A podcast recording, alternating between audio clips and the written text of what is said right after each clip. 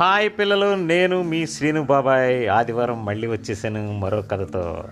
సోమరిపోతు యొక్క ఆలోచన విధానం ఎలా ఉంటుందో ఒకసారి చూద్దామా? చూడండి ఈ కథలో. రామాపురం అనే గ్రామంలో వీరయ్య అనేటువంటి ఒక సోమరిపోతు ఉండేవాడు. ఆ తండ్రి ఇచ్చినటువంటి ఆస్తిని అంతటినీ ఖర్చు పెట్టుకోవడమే అతని పని. వేరేగా ఏమీ చేయకుండా బద్ధకంగా పడుకుంటాడు ఇంటి పట్టునే. ఒకసారి ఒక ప పని చేసేటటువంటి పనివాడు పొలంలో ధాన్యం బస్తాలన్నీ పోగేసి వచ్చిన తర్వాత ఇంటికి వచ్చి వేరే గారు మొత్తం ధాన్యం అంతా ఒక ఒడ్డుకి చేర్చేసాం మనం ఇంటి దగ్గర వేసేసుకోవాలి వరదలు వచ్చేలా ఉన్నాయట నదికి అడ్డుకట్ట తెగిపోయేలా ఉందట అని చెప్పాడు వచ్చి. ఆ నది వస్తే ఏమవుతుందిలే వరద వస్తే ఏమవుతుందిలే వచ్చిన వరద వచ్చినట్టుగానే వెనక్కి పోతుంది అని చెప్పేసి ఇంటి పట్టున పడుకున్నాడట. అంతే తెల్లారేసరికి బోరున వర్షం కురియడంతో నది ఆనకట్ట తెగిపోయి ఊరంతా మునిగిపోయింది.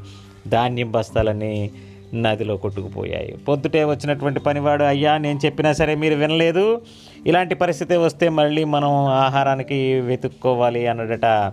అదే దొరుకుతుందిలేరా వెళ్ళరా పోతే పోయింది ఇంకా బోళ్ళు ఆస్తుంది కదా అన్నాడట. సరే డబ్బు కట్లన్నీ తెచ్చి ఇంటి పట్టునే పెట్టి శుభ్రంగా ఇంట్లో దాచుకుని ఆ ఒక్కొక్క కాగితాన్ని తీసుకుని ఖర్చు పెట్టుకుని తింటున్నాడు మన వీరయ్య. ఆ రామాపురంలో ఎక్కడో ఒక చోట అగ్నికి ఇల్లులు తగలబడిపోతున్నాయి అనే వార్త వీరయ్యకు చేరింది.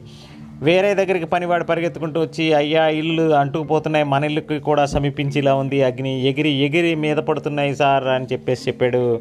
అయినా సరే వేరే ఏమవుతుంది లేరా అగ్ని అన్నాక కాలకుండా మాంతుందా అని చెప్పేసి లోపలే కళ్ళు మూసుకు పడుకున్నాడట తెల్లారేసరికి. ఇల్లు ఇంటిలో ఉన్న ధనము వేరేతో సహా అన్నీ కాలి బూడిదైపోయినాయి. పనివాడు బయట నుంచి చూసి అవాక్కయ్యాడట. చూసారా? సోమరిపోతూ అశ్రద్ధతో ఎలాగా జీవితాన్ని పాడు చేసుకుంటాడో? కాబట్టి పిల్లలు ఎప్పుడు ఏ పని చేయవలసి వచ్చినా సరే అశ్రద్ధ చేయకుండా వెంటనే చేసేయండి. పెద్దలు చెప్పినట్టు వినండి వాళ్ళు చెప్పినట్టు మసులుకోండి. ఉంటాను మీ శ్రీను బాబాయ్.